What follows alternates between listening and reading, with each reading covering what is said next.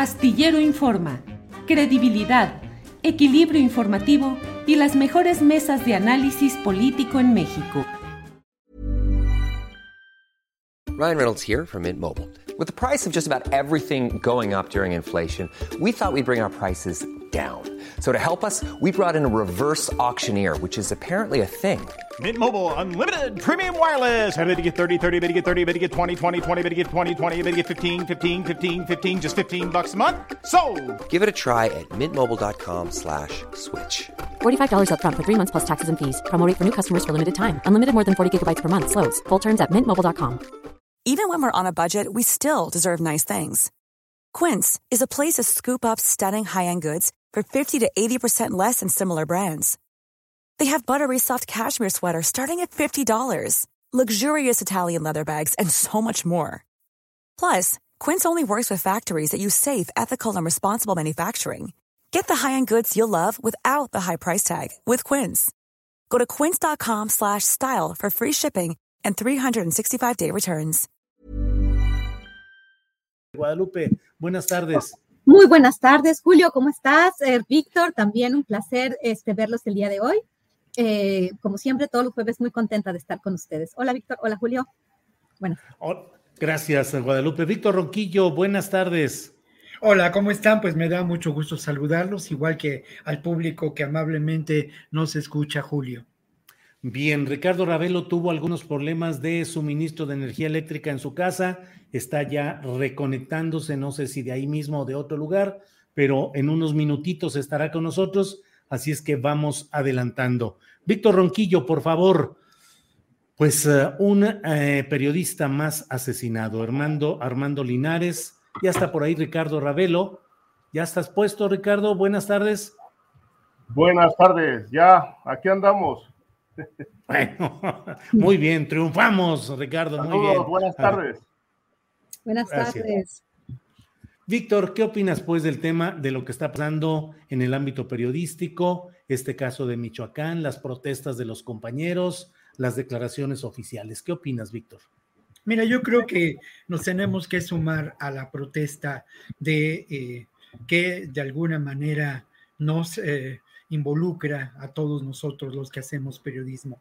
No hay duda de que enfrentamos una situación extrema y lamentablemente esta situación extrema pues es un lugar común decirlo, pero no es privativa de los periodistas, aunque hay que señalar que cuando se agrede, se mata a un periodista, se vulnera el derecho a la información del conjunto de la sociedad. Yo quisiera hablar un poco de algunos elementos eh, que están en juego en, estos, en este asunto. Por una parte, es obvia y lamentable la impunidad en estos casos, pero habría que preguntarse cuáles son las causas de la impunidad en relación a los asesinatos, las amenazas y la violencia que sufrimos los periodistas. Sin duda, y creo que hay evidencias para así señalarlo, hay un claro involucramiento entre distintos niveles de la autoridad y quienes perpetran estos homicidios. Llama la atención que en la mayoría de los casos registrados de homicidios a periodistas, estos periodistas hayan trabajado temas ligados a lo que podemos considerar el amplio campo de la corrupción perpetrada por funcionarios públicos. Esto creo que nos debe hacer pensar en el tema de las razones de la impunidad. En ocasiones es cierto, estos eh, crímenes también están ligados a, la que, a lo que podemos considerar eh, como perpetradores organizaciones criminales dedicadas a lo, al amplio espectro de la economía del delito. Pero hay otro elemento que me importa mucho expresar hoy y que tiene que ver con la precariedad laboral en que trabajamos los periodistas en este país, ¿no? Sobre todo aquellos periodistas que se encuentran en pequeñas ciudades como lo puede ser Zitácuaro o grandes ciudades como lo puede ser Tijuana o la propia Ciudad de México. Situaciones muy graves en donde esta precariedad laboral tiene que ver también con la falta de respaldo por las eh, grandes empresas que en ocasiones lucran con el trabajo de muchos de nosotros. Pero están en una situación más grave de precariedad laboral los periodistas que han emprendido un camino independiente de información, aprovechando los recursos mm, pues de hoy en día para eh, generar información y contenidos como pueden ser las redes sociales, Julio. Esta situación de precariedad laboral en estos casos, y también hay que decirlo y señalarlo, genera lo que podemos considerar graves problemas de corrupción y de involucramiento en muchas ocasiones de estos periodistas con redes criminales. Hay que aceptar esta realidad, hay que eh, analizarla y, considerar que esto tiene una relación evidente con algunos de estos crímenes. Y yo me pregunto, ¿cuáles son las alternativas? ¿Cómo podemos llegar al esclarecimiento de estos crímenes? ¿Cómo abatir esta realidad que vulnera el derecho a la información? Y a mí me parece, Julio, que esto tiene que ver con la ruta de la exigencia de una justicia transicional que no se plantea en el gobierno de la cuarta transformación, pero que es fundamental plantearla desde pues lo que podemos considerar voces independientes del periodismo, de la academia, en fin. Esta justicia transicional, Julio, de manera muy concreta en estos casos de asesinatos de periodistas, tendría que conformarse como ocurrió en el caso de eh, la noche terrible, dolorosa de Iguala, de la normal de Ayotzinapa. Tendría que conformarse por expertos y peritos independientes vinculados quizá a la Corte Interamericana de Derechos Humanos y también por integrantes del gremio, del gremio periodístico nacional y obviamente también por autoridades. Claro. Muy bien, Víctor, gracias. Ricardo Ravelo, ¿cómo ves el tema? Digo, es un tema recurrente, lo hemos estado analizando y hablando de él un día tras otro, digo, cada semana, eh, pero Ricardo, ¿qué hacer? ¿Qué pasa? ¿Qué sucede con estos asesinatos, con las declaraciones oficiales? ¿Cuál es la circunstancia del periodismo mexicano? ¿Cómo lo usan también los poderes para sus peleas políticas? Ricardo, por favor. Sí, Julio. Eh, el tema aquí central es que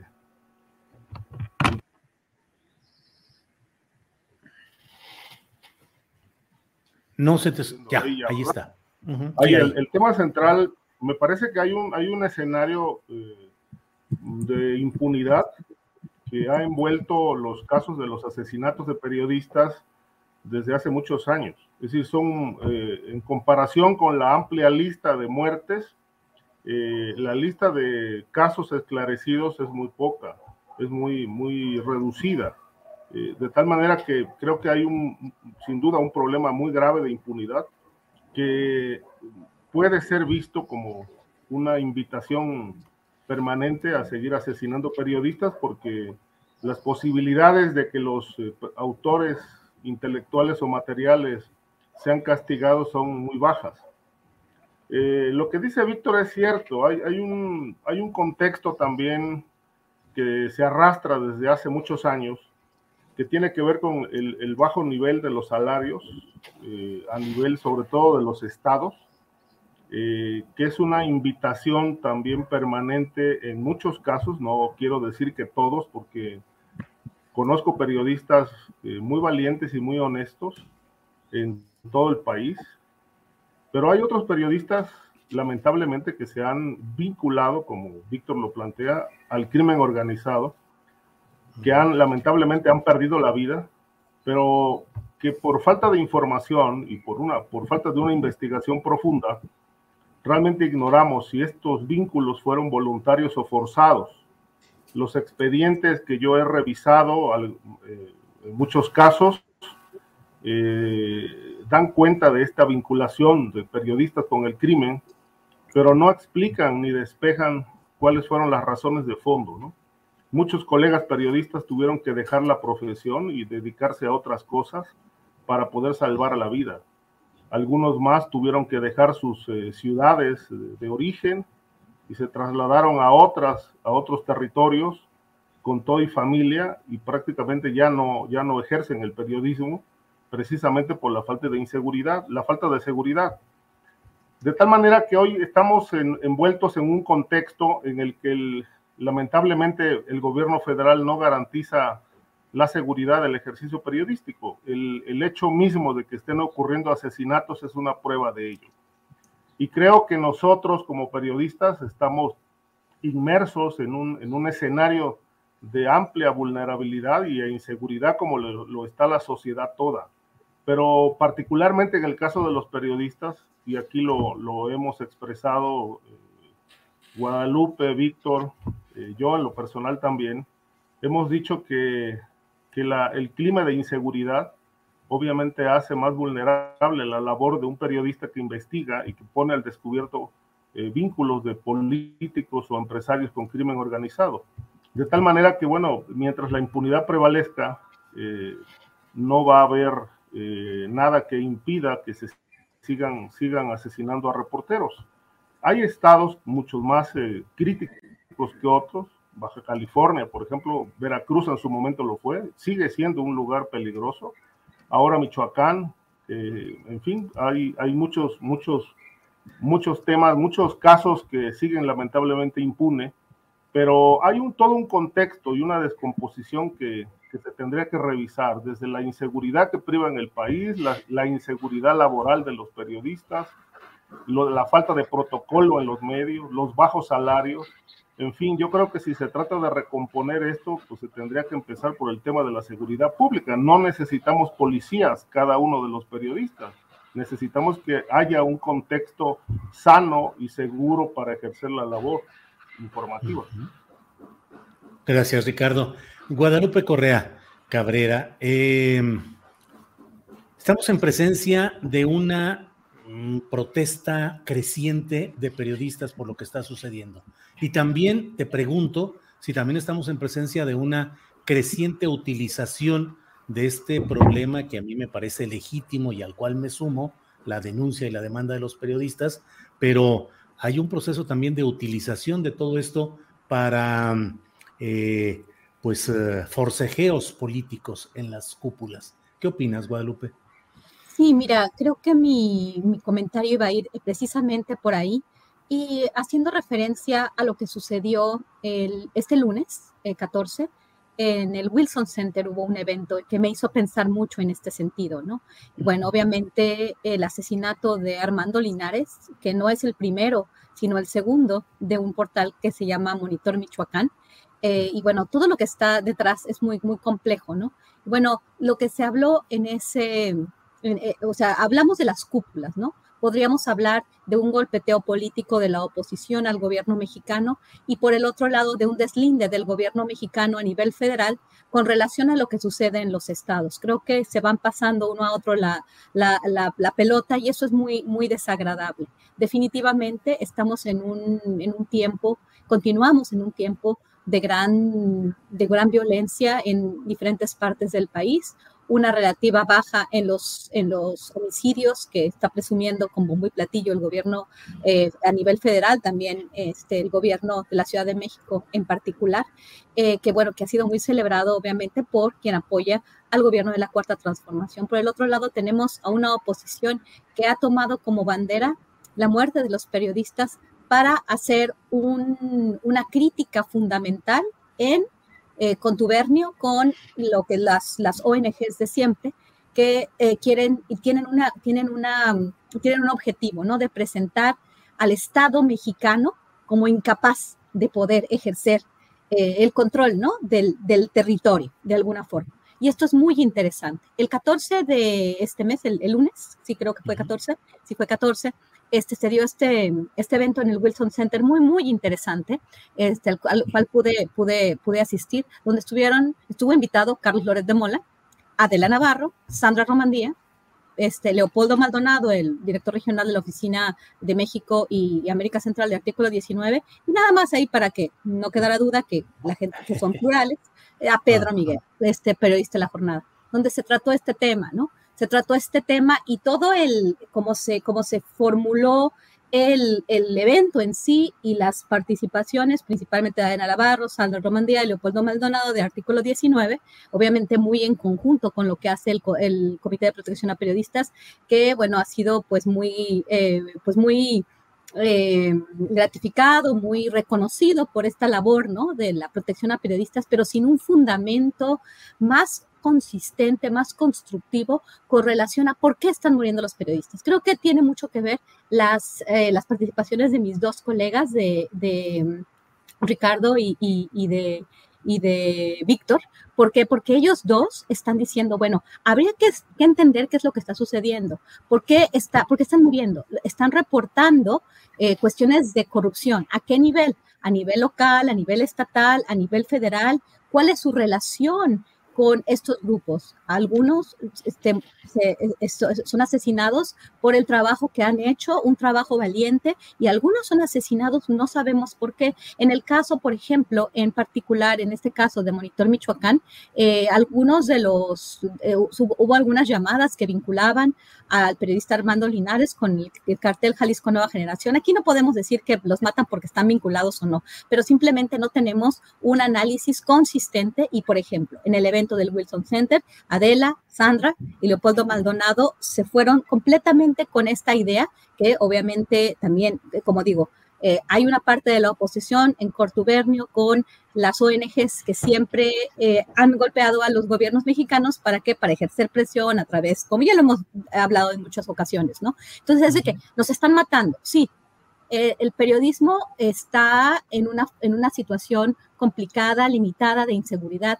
pero tenemos que entender mejor el hecho de utilizarlo como herramienta política para golpear al Estado mexicano de todos lados, sin un sustento, sin una investigación, simplemente pegar por pegar, y esto ha sido utilizado obviamente por ciertos, eh, por, por ciertos personajes que obviamente representan las voces de la oposición. Hablo, por ejemplo, Carlos Loret de Mola, que ha sido utilizado, como ya hemos sabido, como una víctima de la falta de, libertad de expresión. El, evento era sobre libertad de expresión. Entonces, la cuestión de los periodistas se está llevando hacia ese punto. Los periodistas no pueden reportar, pero no necesariamente es así. Tenemos un problema de corrupción, de impunidad, un problema de, de delincuencia organizada. Sí lo tenemos y no ha sido bien, y no ha sido, la respuesta del gobierno no ha sido la que esperamos, ni, ni, ni no hay una respuesta, pasarlo todo a los gobiernos anteriores, esa no es la, esa no es la forma de hacerlo. Sin embargo, sí existe una, una estrategia y una estrategia que va más allá de lo nacional para darle forma a esto como un problema de, eh, de, violación a la libertad de expresión. Y esto es muy interesante, ¿por qué? Porque los comunicadores al sentir miedo, obviamente son los primeros que van a, elaborar y van a ayudar a que las noticias se presenten de cierta manera, ¿no? Esto es una estrategia conocida de revoluciones de color, de, eh, pues son estrategias para, para desestabilizar también de alguna forma, ¿no? Donde el objetivo de centrar la atención es en los periodistas. Pero bueno, definitivamente hay un problema en México y un problema de seguridad para los periodistas y también para todos los mexicanos, al cual el gobierno mexicano no ha sabido darle una, una respuesta. Gracias, Guadalupe. Antes de, digo ya, habiendo. Vamos a añadir un dato. Sí, sí, un, pequeño, un, pequeño, dato sobre esto que dice Guadalupe que me parece muy importante. Eh, el presidente de la República eh, reiteró, ha dicho una y otra vez, que el Estado mexicano ya no persigue a periodistas.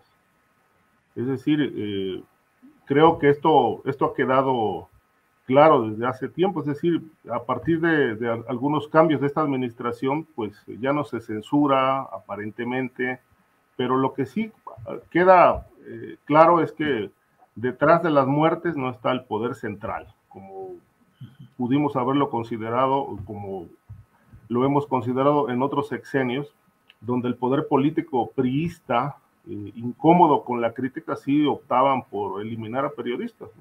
Hay muchos casos en Veracruz que yo investigué donde la mano del gobierno estatal está, es más que evidente pero se le echó la culpa al crimen organizado, es decir, es un barril sin fondo donde todo cabe. Eh, pero lo que me llama la atención es que tampoco el presidente ha dicho qué hay detrás de los asesinatos de periodistas y por qué no realmente hacen un trabajo de investigación para aclarar. Yo creo que esto es más que urgente. Hoy necesitamos saber qué está pasando, cuál es la mano asesina o las manos asesinas aviesas que están detrás de estos crímenes. Yo creo que esa labor sí, sí, la, sí le corresponde y la debe hacer el Estado mexicano. Y si estamos en un, contexto de delincuencia organizada, todos estos delitos eh, de asesinatos de periodistas no se deben de considerar como, como casos del fuero común, sino como un tema a nivel federal, precisamente porque hay ingredientes que vinculan la labor periodística con el crimen organizado, como parece ser el caso del último asesinado en Michoacán, Armando Linares. Gracias, Ricardo. Sobre esto, Guadalupe, Víctor, ¿quieren opinar algo? Víctor. Sí, yo por eso insistía, mira, la justicia transicional habla precisamente de que cuando los mecanismos para procuración, para investigación de la justicia, cuando las instituciones de un país se ven limitadas, hay que extender las posibilidades de investigación y hacer concurrir a diferentes elementos a diferentes instituciones para llevar adelante una posible investigación que llegue a desmontar lo que genera estos crímenes, estos mecanismos lamentables de corrupción, estas maquinarias terribles de cooptación del poder por el crimen organizado. Por eso urge en México, no solamente en el ámbito de los crímenes en contra de periodistas, sino en el ámbito de la procuración de justicia y todo lo que ello implica, este, esta idea de eh, implementar una justicia transicional, lo que está muy lejos, sin duda, de la visión de la actual Fiscalía General de la República y uno quisiera que estuviera cerca de la, de la voluntad política de Andrés Manuel López Obrador. Gracias, Víctor. Guadalupe, sobre este tema, ¿deseas hacer alguna observación o seguimos con otro tema, Guadalupe? Seguimos, gracias. Víctor Ronquillo, pues te toca en el turno y te pregunto, ¿cómo ves ahora sí que machetazo a caballo del Bronco? Eh, Nuevo León, donde eh, el Bronco, Jaime Leodoro Rodríguez Calderón, vio en su momento entrar a una cárcel a su antecesor, el priista Rodrigo Medina, que estuvo 19 horas en la cárcel, salió, se movieron todas las influencias para sacarlo y que no hubiera ningún problema. Y bueno, ahora el Leodoro, Jaime Leodoro Rodríguez Calderón, el Bronco, en la cárcel con un uh, personaje, el gobernador de Nuevo León, Samuel García, con una gabardina como de detective negra presentando los asuntos y diciendo el que la hace, la paga, casi como serie radiofónica del pasado. ¿Qué opinas, Víctor Ronquillo, de todo lo que está sucediendo en este caso en Nuevo León? Julio, creo que haces muy bien y de verdad que no es eh, de ninguna manera coba, coba, Julio, pero haces muy bien en interpretar esta realidad como parte de la tragicomedia mexicana, como lo hacía mi maestro José Agustín. Sin duda esto es parte de esta tragicomedia mexicana y así lo tenemos que mirar y obviamente abordarlo con rigor, con seriedad académica, con una perspectiva inteligente sobre el tema, en fin, pero es una tragicomedia. Lo que es evidente en esta tragicomedia es la crisis del sistema político mexicano impuesto por el PRI de manera hegemónica desde hace más de 70 años y contando. Este sistema político, como se dice ahora, no acaba de morir y lo nuevo no acaba de aparecer.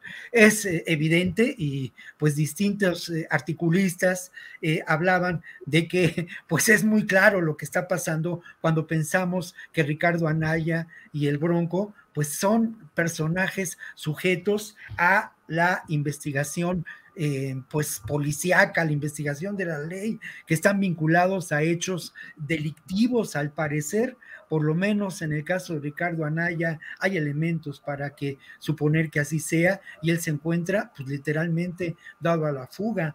En el caso del Bronco hay una investigación que presenta este manejo de recursos públicos en favor de la, cooptación de votos para su candidatura independiente. Esto creo que es lo primero que hay que señalar. Luego lo otro que creo que es eh, también importante y que tiene que ver con esta realidad de la tragicomedia mexicana, pues es el golpe mediático, ¿no? Sin duda este golpe mediático tiene que ver ya con la carrera electoral hacia las próximas elecciones presidenciales. Samuel, Samuel se apunta y obviamente el apuntarse tiene que ver con lo que en semanas anteriores habíamos presenciado con su visita a México y su paseo por diferentes medios y, e informativos radiofónicos y televisivos, ¿no?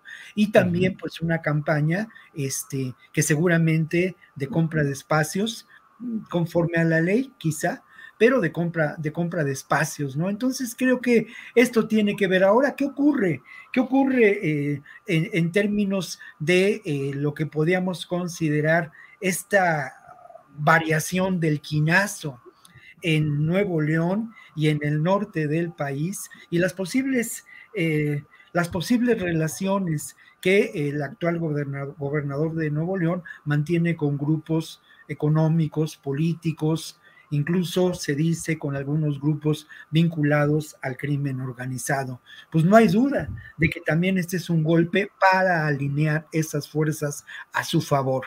¿Con quién gobiernas? Dime con quién gobiernas y te diré quién eres. Bien, Víctor, gracias. Em, eh, eh, perdón, perdón. Eh, Ricardo Ravelo, ¿qué opinas sobre este mismo tema de lo que está sucediendo en Nuevo León? Detención del Bronco, posturas del gobernador Samuel García. ¿Cómo ves todo ese escenario, Ricardo? Bueno, me parece un, circo, primero que nada porque Samuel García se baña en salud, este, habla de que el que la hace la paga o el que la haga la, la va a pagar. Eh, yo tengo mis dudas, ¿no? Porque realmente conociendo estos últimos escándalos en los que se ha visto envuelto Samuel García, pues también se habla ahí de un tráfico de influencias con contratos, eh, constructoras, obras que están, son poco claras, ¿no? Eh, cómo se han ido asignando. Yo creo que es muy difícil, eh, digamos, hablar de honestidad en estos niveles del poder. Porque no hay forma de poder garantizar transparencia, no hay forma de poder garantizar que no haya corrupción. Eh, se pueden medir quizá algunos impactos de la corrupción, pero corrupción hay en todos los gobiernos del mundo. aquello del que el que la hace la paga, yo lo pongo en tela de duda. Vamos a esperar seis años, a lo mejor eh, este, este joven gobernador eh, posiblemente va a estar envuelto también en escándalos eh, y pues en su momento tendrá que también rendir cuentas a, la opinión pública. Ahora, lo del Bronco, pues tiene todo el tinte de una, de una venganza política, ¿no? más allá de si desvió o no dinero para su campaña, bueno, todos los hombres del poder han hecho eso algunos están presos precisamente por esas acciones. Está el caso de Javier Duarte, el caso del el exgobernador de Quintana Roo, Roberto Borge. Hay otros casos de delito electoral pendientes, precisamente de César Duarte, con aquel fondeo de dinero que presuntamente se hizo desde la Secretaría de Hacienda para apoyar a candidatos del PRI en 2016, eh, cuando era presidente de ese partido Malio Fabio Beltrones. Eh, es un caso electoral pendiente también de desvío público a nivel federal que no, no ha avanzado, no se ha investigado, está en manos de la fiscalía, pero bueno, duerme el sueño de los justos como otros tantos casos de interés público. ¿no? En el caso del Bronco, pues es, es también una, una cuestión aquí de, de cómo la, la vida política da vueltas, ¿no? Él precisamente fue el que construyó el penal donde ahora está preso, habló incluso de que en su gobierno, como ahora lo hace Samuel García, eh, se iba a castigar la impunidad, eh, cortándole la mano a los rateros. Pues bueno, quiero ver ahora si realmente se las van a cortar, porque parece que tiene, tiene las manos bastante grandes, las uñas muy largas, ¿no? por lo que se conoce de esta, esta acusación, que todavía, bueno, se, preveía que iba a salir bajo fianza, eh, pero le dictaron formal prisión, prisión preventiva, de tal manera que se va a quedar en prisión por el riesgo de que, dice el juez, se pueda fugar. Yo creo que aquí, eh, pues Samuel empieza con un golpe espectacular, al más estilo de Carlos Salinas, ¿no? No ajeno a Movimiento Ciudadano, de, eh, empezar a dar manotazos eh, para establecer una suerte de control en la entidad, pero yo tengo muchísimas dudas de que realmente vaya a castigar a todos los corruptos, sobre todo partiendo por él mismo, que nos tiene todavía que explicar fehacientemente su relación con Gilberto García Mena, el June, eh, personaje de la delincuencia organizada que fue retratado precisamente cuando este joven gobernador era un adolescente. Al parecer hay vínculos ahí familiares y de presuntos negocios que no se han aclarado. Yo creo que juega en el filo de la navaja Samuel García con un discurso de cero tolerancia a la corrupción, cuando realmente él mismo no ha aclarado bien a bien qué vínculos tiene con la delincuencia organizada. Hiring for your small business? If you're not looking for professionals on LinkedIn, you're looking in the wrong place. That's like looking for your car keys in a fish tank. LinkedIn helps you hire professionals you can't find anywhere else, even those who aren't actively searching for a new job but might be open to the perfect role. In a given month, over 70% of LinkedIn users don't even visit other leading job sites. So start looking in the right place. With LinkedIn, you can hire professionals like a professional. Post your free job on linkedin.com slash people today. Hey, it's Ryan Reynolds, and I'm here with Keith, co-star of my upcoming film, If, only in theaters May 17th. Do you want to tell people the big news? All right, I'll do it. Sign up now and you'll get unlimited for $15 a month in six months of Paramount Plus Essential Plan on us. Mintmobile.com slash switch. Upfront payment of $45 equivalent to $15 per month. Unlimited over 40 gigabytes per month. Face lower speeds. Videos at 480p. Active Mint customers by 531.24 get six months of Paramount Plus Essential Plan. Auto renews after six months. Offer ends May 31st, 2024. Separate Paramount Plus registration required. Terms and conditions apply if rated PG. Gracias, Ricardo. Antes de de continuar, permítanme nada más leer algo que ha tuiteado nuestro compañero Arnoldo Cuellar, que es eh, participante usual en las mesas de los martes, y él reporta algo que dice que es em, muy interesante en cuanto, dice, el diario más crítico con López Obrador en Guanajuato es el periódico AM. Hoy será favorecido por el gobierno panista y su Congreso con un ventajoso intercambio de terrenos. Será interesante ver cómo votan los diputados de Morena. Por lo pronto, Alma Alcaraz no firmó el dictamen. Establece esto Arnoldo Cuellar. Dice que va a ser una permuta de seis terrenos dispersos por un predio de gran plusvalía. El Congreso lo resolvió en un par de meses. Aquí no hubo rezago legislativo. Aquí cierta prensa es más que el cuarto poder. Vamos a hablar con Arnoldo Cuellar, terminando esta mesa precisamente para que nos explique cómo está este asunto, que forma parte de esos arreglos en los cuales voces aparentemente críticas, al menos el periódico AM, que es un al estilo de reforma, eh, pues recibe este tipo de intercambios, eh, permutas de terrenos. Eh, Guadalupe Correa, sobre el tema que estamos hablando, Nuevo León, el Bronco, Samuel García. ¿Qué nos dices, Guadalupe, por favor? Claro que sí, un poco en el mismo, en, en, la misma lógica que estaba hablando Ricardo Ravel. Este, esta, y también Víctor, esta tragicomedia, más comedia que, bueno, que trágico, porque realmente la seriedad ya no, ya no, no, no tiene cabida. Yo conocí a Jaime Rodríguez Calderón cuando era alcalde de García en el año 2011.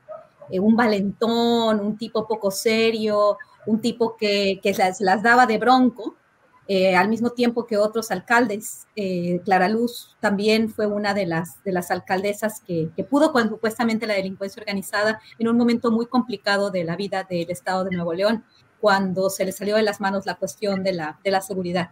Gana el Bronco la gubernatura y cuando yo lo conocí, a mí me, llamaba la atención porque no es una persona preparada, un hombre de Estado, un hombre que podía ser gobernador. Así lo vi yo eh, después, de que, después de que tuvimos la oportunidad de compartir una comida, porque estaban unos periodistas eh, haciéndole unas entrevistas y yo estaba terminando mi libro, mi primer libro, que fue mi tesis doctoral, donde conocí la vida política, la política, la, economía y la sociedad en el estado de Nuevo León, porque uno de los casos de estudio era Nuevo León y el otro era Oaxaca.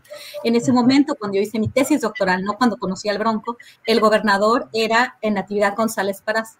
Y como bien dice, em, como bien dice Víctor y como bien dice Ricardo, hay un, hay un vínculo con el sector empresarial, la importancia del Grupo Monterrey, la importancia de otros actores políticos como Carlos Salinas de Gortari y obviamente la supuesta vinculación de los gobernadores desde, desde Natividad González Parás. Yo recuerdo todos los, eh, pues, pues todo lo que se decía, ¿no? Con respecto a los malos manejos, a posibles actos de corrupción y cómo reconocen mis colegas, ¿no? Esto no es, este, no es raro, pero sí es raro que, que no se haya hecho nada al respecto. Eh, con el tema de Samuel González y lo que está pasando ahorita, llega eh, y el presidente se deslinda, obviamente, porque parece que esto es una puesta en escena, una puesta en escena grotesca, más que una tragicomedia, una, una comedia mal, mal lograda, verdaderamente. El gobernador actual, no sé si recuerdan todo el tipo de, de, escándalos, de, de, cuestiones muy, ¿Cómo es posible que un hombre que se dice que tenía tres doctorados, no sé si se acuerdan el tema de los doctorados, de los tres doctorados que estudió de día, de noche, una, una cuestión que, que realmente a, mí me, a mí me sorprende y, me, y, me, deja un mal sabor de boca.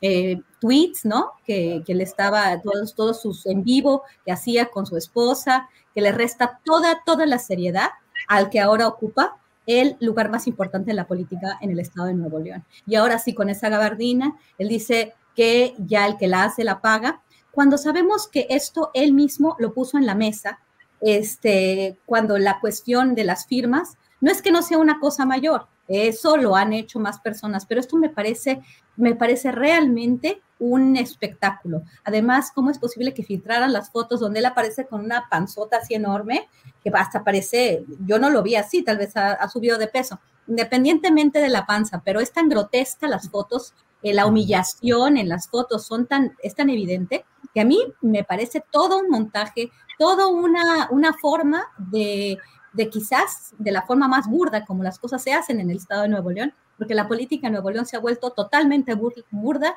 si las mayorías eligieron a una persona con, con esas características, una persona que mentía, una persona que era racista, clasista y que varias veces mostró de que era capaz, que tuiteaba en la madrugada, eh, que tenía pleitos con Luis Donaldo Colosio Riojas, pero es interesante saber de qué estamos hablando. Estamos hablando del centro del Partido Naranja, de Movimiento Ciudadano, eh, de una nueva forma de hacer política a partir del espectáculo.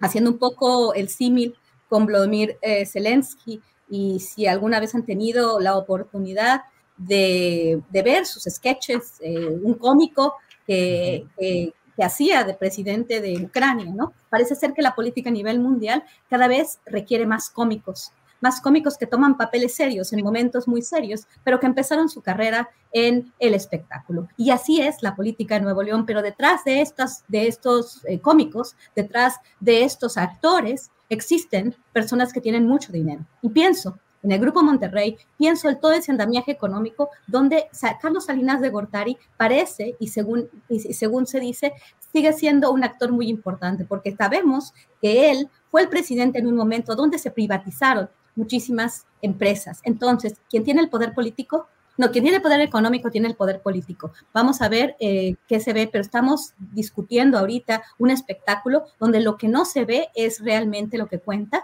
y podría ser también el nuevo liderazgo en el noreste mexicano. Es muy importante también entender cuál es la vinculación de estos personajes con plataformas como Latinos y con toda la oposición en México.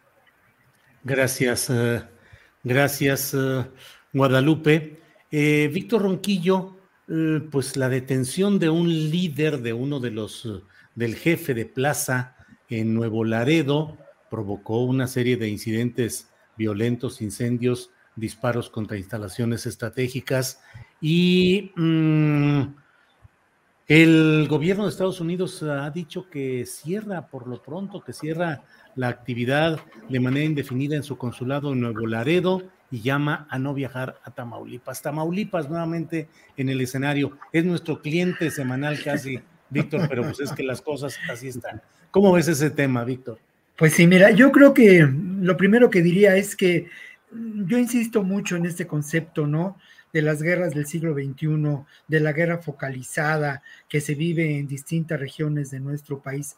Una guerra que tiene como un elemento fundamental el asunto del control del territorio y del negocio.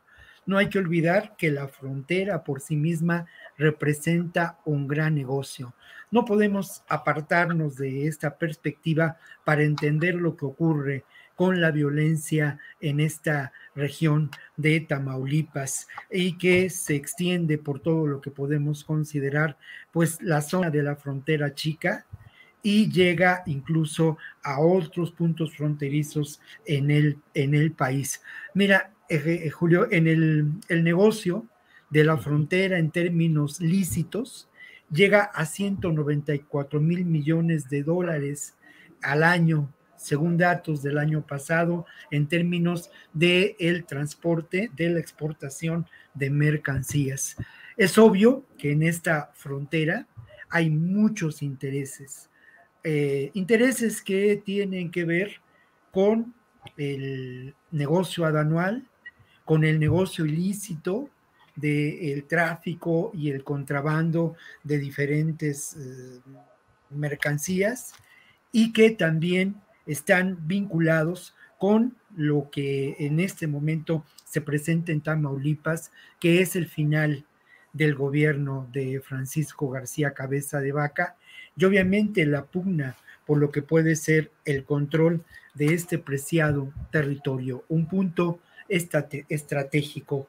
Yo quisiera también señalar que eh, esta, esta situación y esta realidad sin duda está relacionada con lo que tú mencionabas desde un principio. Parece ser que lo que provoca es, eh, estos hechos es la captura de un personaje que además se da en coincidencia con dos eh, mm, eh, eventos políticos importantes, ¿no? La presencia de Mallorcas en nuestro país, el secretario de Seguridad de Estados Unidos y el sexto informe de García Cabeza de Vaca. Es un acto simbólico, sin duda, pero es un acto también de grandes repercusiones eh, políticas y sin duda también económicas. Creo que lo que nos encontramos ahora es ya parte del convulso escenario eh, eh, electoral, político, social que Tamaulipas vivirá de cara al próximo proceso electoral. Hay también, y, con eso cierro el comentario, bueno, la, lo voy a decir en términos llanos, la impugnación a la candidatura de Américo Villarreal por parte de Maki Cortés en, estas, en, este, en este escenario convulso de Tamaulipas, Julio. Bien, Víctor, muchas gracias. Ricardo Ravelo, ¿qué opinas sobre este tema, la violencia en Nuevo Laredo? Efectivamente, la detención de uno de los dirigentes de grupos criminales allá la visita del secretario de Seguridad, el informe del gobernador García Cabeza de Vaca, que va retomando el control político de la entidad, pero bueno, es otro tema. Ricardo, ¿qué opinas de todo este batidillo tamaulipeco? Mira, el, tema, yo creo que el, tema de fondo, el tema central es cabeza de vaca. Es decir, eh, balaceras van, balaceras vienen, eh, bloqueos, asesinatos, eh, detenciones espectaculares como esta de Gerardo Treviño Chávez, ya deportado a Estados Unidos, regalo para Estados Unidos, en fin, hay muchísimas interpretaciones al respecto. Pero lo central de todo es, y, la investigación contra el gobernador de Tamaulipas, este, ¿dónde está? ¿Qué pasó con el desafuero? El expediente que tiene la Fiscalía General de la República, de la que ya no se habla, la opinión que quedó ahí de, muy, de manera muy nebulosa eh, de la Corte, de si el gobernador fue o no desaforado, la investigación criminal en Estados Unidos, los dineros, que esa danza de millones que fueron detectadas por la unidad de inteligencia financiera y que luego fueron puestos en duda por el propio cabeza de vaca, atribuyéndoselos como una, una maquinación del propio Santiago Nieto para afectarlo políticamente. Es decir, de todo esto pues ya no tenemos información por parte del gobierno federal. Es un tema que de buenas a primeras eh, cayó en un mutismo por parte del gobierno, hay un silencio bastante sospechoso, lo que, lo que sobresale ahora, sin duda, y desde hace muchos años, eso ha sido la característica del sexenio de cabeza de vaca, pues es el estado de inseguridad que priva en Tamaulipas, una entidad que desde mi punto de vista, y, creo que en esto coinciden tanto Víctor como Guadalupe, está considerado un estado de excepción desde hace años precisamente porque no hay garantías de seguridad. Eh, el cierre del consulado me parece muy grave y sobre todo la alerta permanente, porque no es la primera alerta que lanza el Departamento de Estado norteamericano, son varias a lo largo de los últimos seis años, donde están alertando a la gente a no viajar a Tamaulipas por ser considerado un territorio sumamente peligroso. Todo este contexto ha acompañado a Cabeza de Vaca su trabajo como gobernador, donde sobresale un juicio, un juicio por crimen organizado en, una corte norteamericana por lavado de dinero y vínculos con el crimen, muy bien documentada, con declaraciones de testigos, personajes que en su momento sirvieron al poder desde la etapa de, de Tomás Yarrington, Eugenio Hernández, y que ahora pues han declarado eh, en contra de Cabeza de Vaca de cómo operó desde hace años o ha operado eh, ligado a, los intereses sucios y oscuros del crimen, pero que pues nadie nos, nos sabe explicar hasta ahora eh, qué pasó con el expediente. Ahí estaba en la Cámara de Diputados, fue importantísimo que lo como, como base para eh, declarar el desafuero, eh, de tal manera que, bueno, hoy nos, tenemos más preguntas que, respuestas sobre este caso. Mientras tanto, la, inseguridad pues prevalece, el estado caótico en Tamaulipas eh, no deja de ser sumamente preocupante dentro y fuera del territorio. Creo que eh, aquí en algún momento dijimos, eh, si, todo esto ya forma parte de una negociación con el presidente Andrés Manuel López Obrador, ¿y qué habrían negociado en todo caso? ¿no? La entrega del poder, entregarle la gobernatura Morena para que ya no pase nada, para que, bueno, borrón y cuenta nueva, me entregas la gobernatura y se acabó. Es decir, eh, hay demasiadas preguntas que adentrarnos ahí a ese marasmo es entrar en un terreno de mucha especulación porque desafortunadamente la puerta informativa ha sido cerrada en este caso. ¿no? De buenas a primeras pareciera que le dieron carpetazo al, expediente y, más allá de respuestas eh, claras y contundentes sobre el caso, lo que reina hoy es un silencio, un silencio, insisto, bastante sospechoso y no menos preocupante. Gracias, Ricardo. Guadalupe Correa, ¿qué preguntas y qué respuestas tienes sobre este tema? Pues todas las preguntas eh, coincido plenamente, plenamente con, Ricardo Ravelo en este sentido. He seguido de cerca el caso de Tamaulipas por muchos años y lo sigo eh, muy cerca ahora mismo. Eh, tengo mucho conocimiento de los nombres, de los personajes, pero hoy más que nunca me encuentro confundida y todo lo que pueda decir será la especulación. Como muy bien dijo Ricardo Ravelo, ¿qué ha pasado con esas investigaciones sobre supuesta eh, vinculación del gobernador del estado de Tamaulipas a la delincuencia organizada, cuestiones de tráfico de influencias, eh, evasión fiscal y una serie de delitos que pues realmente lo pusieron en una situación en la cual se aprobó su desafuero, pero ahorita se encuentran parados. Cuando nosotros vemos su, su actitud, vemos que el presidente se toma una foto con él, eh, vemos que él pues puede hacer lo que puede hacer y una, una, una valentía que él tiene, o sea, una valentonería en, en, su participación. Por ejemplo, no sé si pudieron ver el, el, informe de cabeza de vaca, el último informe de cabeza de vaca, él presume que la seguridad, que las carreteras, este, y dice que la, las recientes, los, recientes arrestos tienen que ver con investigaciones que se generaron desde, desde la Fiscalía del Estado de Tamaulipas. Eso lo dijo y después envalentonadísimo. E, eso, este, cuando dijo, habló de las aprehensiones, de los arrestos, y yo creo que se refería a José Alfredo Cárdenas Martínez, el contador del cartel del Golfo, el líder del cartel del Golfo, uno de los líderes más importantes, y el señor Juan Gerardo Treviño, el huevo.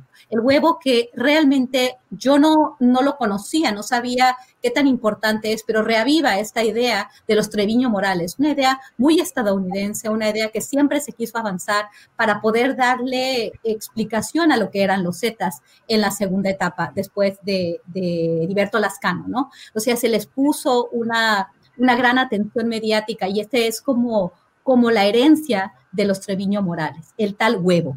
Eh, eh, a mí, a mí me, llama mucho la atención estos nombres, esta, esta vinculación que hacen los estadounidenses, porque además de todas las preguntas que hace Ricardo Ravelo, está Estados Unidos.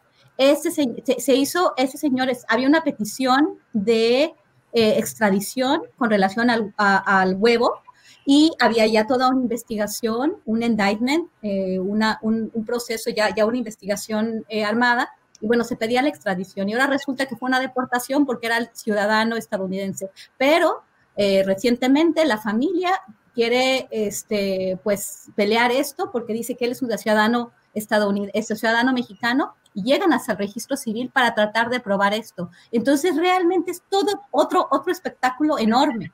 Está, está por un lado Estados Unidos, ya, eh, ya no se puede más porque supuestamente este arresto eh, puso alerta en todo el estado de, de, Tamaulipas. Algunas personas dicen que esto fue un acuerdo en el marco de la visita de Anthony Blinken para ya darle un carpetazo final al caso Cabeza de Vaca. Pero yo no estoy tan segura de eso, porque conociendo cómo Cabeza de Vaca operado, cuál era su, animosidad con relación al cartel del noreste o a la tropa del infierno, pero pareciera ser que él hizo eh, o él armó, eso es lo que se dice, ¿no? Todo esto es, está sujeto a especulación, a chismes, a información en blogs, a información en, en en este, periódicos locales del estado de Tamaulipas. Es difícil saber cuál es la vinculación de los diferentes miembros de la delincuencia organizada con los políticos, pero no es fácil saber cuál es el papel también de Estados Unidos, porque Estados Unidos también se presta una operación de este tipo donde hubo una deportación o si se quiere ver así, una extradición fast track, porque había una petición de extradición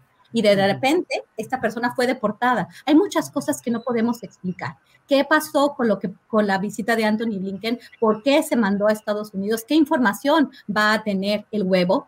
Y qué este qué es lo que es también la información que va a tener otro personaje muy interesante, eh, José Alfredo Cárdenas Martínez, también recientemente arrestado por las este por las autoridades federales. Como estos estos arrestos son a nivel federal, y la federación tuvo que ver con ellos, pues se podría pensar que esto va a tener una implicación para el gobernador. Pero por el otro lado, cuando uno entiende la aparente o la supuesta relación del gobernador con algunos grupos, pues también duda. Y bueno, obviamente este pacto que a veces algunos manejan, que supuestamente se le da la gobernatura a cambio de impunidad, a cabeza de vaca, pues tampoco se explica muy bien, porque hay otras cosas operando para desarticular a, al partido Morena desde dentro. Obviamente aquí también está Ricardo Monreal con Alejandro Rojas Díaz Durán, tratando de decir que todo el tiempo que es un pelele, que es un mandilón, eh, el, candidato a gobernador Américo Villarreal, y pegando y pegando y pegando para seguir desarticulando. Obviamente por el otro lado, Maqui Ortiz también este, sigue con su caso. No hay unidad en el partido Morena y esto muy probablemente ha sido operado por eh, Javier García Cabeza de Vaca. Pierden el control del Congreso, pierden la mayoría en el Congreso. ¿Por qué? Porque hay, acuerdos políticos para desarticular esa, esas mayorías. Entonces, no creo que haya un, pacto. Hay muchas preguntas, pero el papel de Estados Unidos aquí es clave. ¿Por qué Estados Unidos da la, da la, da la, este, no le da la, la, razón al gobernador, que estaba hace, unas horas antes presumiendo la seguridad en el Estado? ¿Y cuál va a ser el resultado de estas investigaciones? ¿En contra o a favor del gobernador? Es, es muy, complicado entender. Gracias, Guadalupe Correa Cabrera. Eh, son las 2 de la tarde con 55 minutos y los convoco a una operación de alta precisión y extremo riesgo que consiste en que en minutito y medio eh, tengamos un postrecito de algún tema o alguna reflexión que deseen para que podamos cerrar a tiempo y estar a las tres con Arnoldo Cuellar, con quien vamos a hablar sobre el tema de eh, este, esta permuta de terrenos en favor del diario AM de Guanajuato. Tendremos también información respecto a lo que sucede con el acta de nacimiento precisamente de este personaje detenido en Nuevo Laredo, que hay toda una discusión sobre el tema, e información con Adriana Buentello. Así es que, Víctor Roquillo, extraordinaria tarea la que, la que estoy encargando. Este, un postrecito, por favor, Víctor. Un postrecito. Mira, yo eh, estoy leyendo y estoy disfrutando mucho un libro que recomiendo ampliamente. Es Filosofía de la Liberación de Enrique Dussel. Es una antología de más de 500 páginas de la obra de este filósofo. ¿Por qué me interesa tanto mencionarlo hoy aquí en este espacio? Porque sin duda Dussel da en el, en el en el punto exacto, ¿no? ¿Qué es lo que hace falta para entender estos procesos históricos y sociales en que nos vemos envueltos? Lo que hace falta es colocarnos en una perspectiva distinta a la de la filosofía occidental, una filosofía, perdón, y un modo de ver el mundo que tiene que ver más con la visión de quienes hemos sido los oprimidos a lo largo de la historia. Filosofía de la liberación de Enrique Dussel nos eh, puede mostrar el camino para tratar de entender esta convulsa realidad. Y bueno, para cerrar, los invito esta noche en el canal 21, que es mi casa de trabajo, a ver un especial que realizamos sobre la reforma eléctrica en blanco y negro, Julio. Víctor Ronquillo, perfecto. Muchas gracias por esta por esta breve, por este postrecito. Ricardo Ravelo, ¿qué nos dices también en un postrecito? Bueno, yo compartiría también otro libro. Eh, estoy leyendo. Ah. Bueno, empecé a leer un libro, un, libro de cartas de un periodista que a mí en lo personal me gusta mucho seguirlo. Se llama Joseph Roth, es este libro de la, digamos, eh, la correspondencia de Joseph Roth, que precisamente nació a principios del siglo pasado en Galicia, lo que hoy es Ucrania, y tuvo una etapa de esplendor, eh, realmente en, una, en una etapa de bonanza, de auge, eh, precisamente cuando toda esa zona eh, pertenecía al imperio astrohúngaro de los Habsburgo de Austria.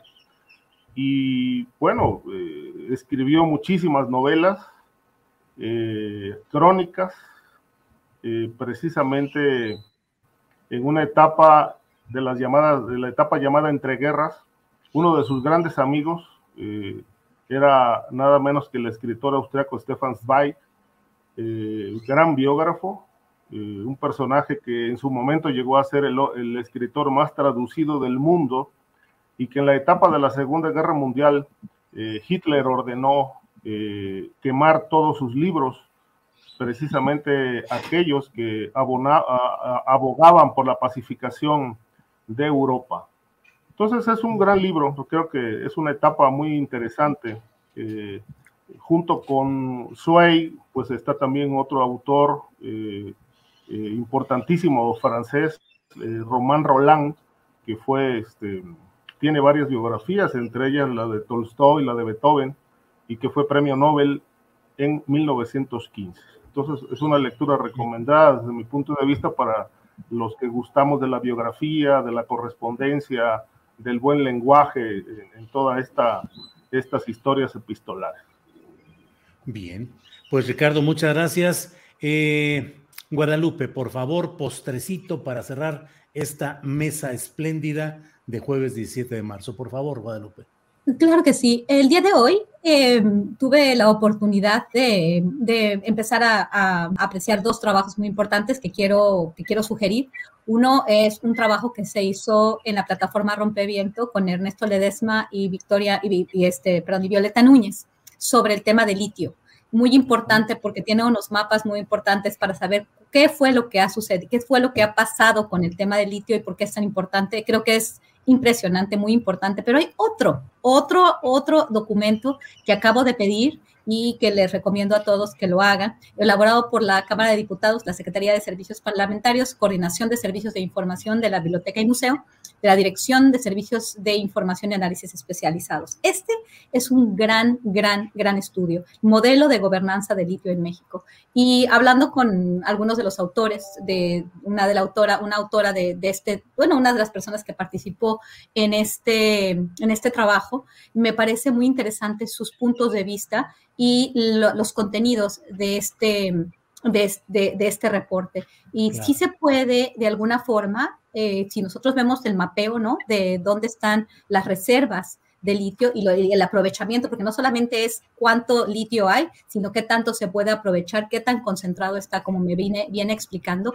Y el estado de Zacatecas es un estado muy, muy importante, podría llegar a ser incluso más importante que el estado de Sonora. Puebla, Oaxaca, Sonora, eh, y Zacatecas ah, son uno de los estados más importantes. Y si, nos fijamos, ahí es donde se están concentrando estos, estos eventos de violencia o de movilización eh, social. Es muy, muy importante considerar eso. Hay que tenerlo muy en cuenta, hay que leer y hay que ver dónde están los recursos y muchas veces cuando vemos dónde están los recursos, vemos dónde suceden este tipo de eventos demasiado violentos que no nos dejan explicar qué es lo que sucedió, como el estado de Zacatecas. Creo que vamos a tener que platicar mucho más sobre eso, ya hemos platicado mucho más, pero estos dos documentos me dan, me dan el punto para, para seguir avanzando en este sentido. Muy bien, Guadalupe, pues muchas, muchas gracias. Gracias, Víctor Ronquillo, gracias, Ricardo Ravelo, gracias, Guadalupe Correa Cabrera. Nos vemos la próxima semana. Gracias. Hi, I'm Daniel, founder of Pretty Litter. Cats and cat owners deserve better than any old fashioned litter. That's why I teamed up with scientists and veterinarians to create Pretty Litter. Its innovative crystal formula has superior odor control and weighs up to 80% less than clay litter. Pretty Litter even monitors health by changing colors to help detect early signs of potential illness. It's the world's smartest kitty litter. Go to prettylitter.com and use code ACAST for 20% off your first order and a free cat toy. Terms and conditions apply. See site for details. Para que te enteres del próximo noticiero, suscríbete y dale follow en Apple, Spotify, Amazon Music, Google o donde sea que escuches podcast. Te invitamos a visitar nuestra página julioastillero.com.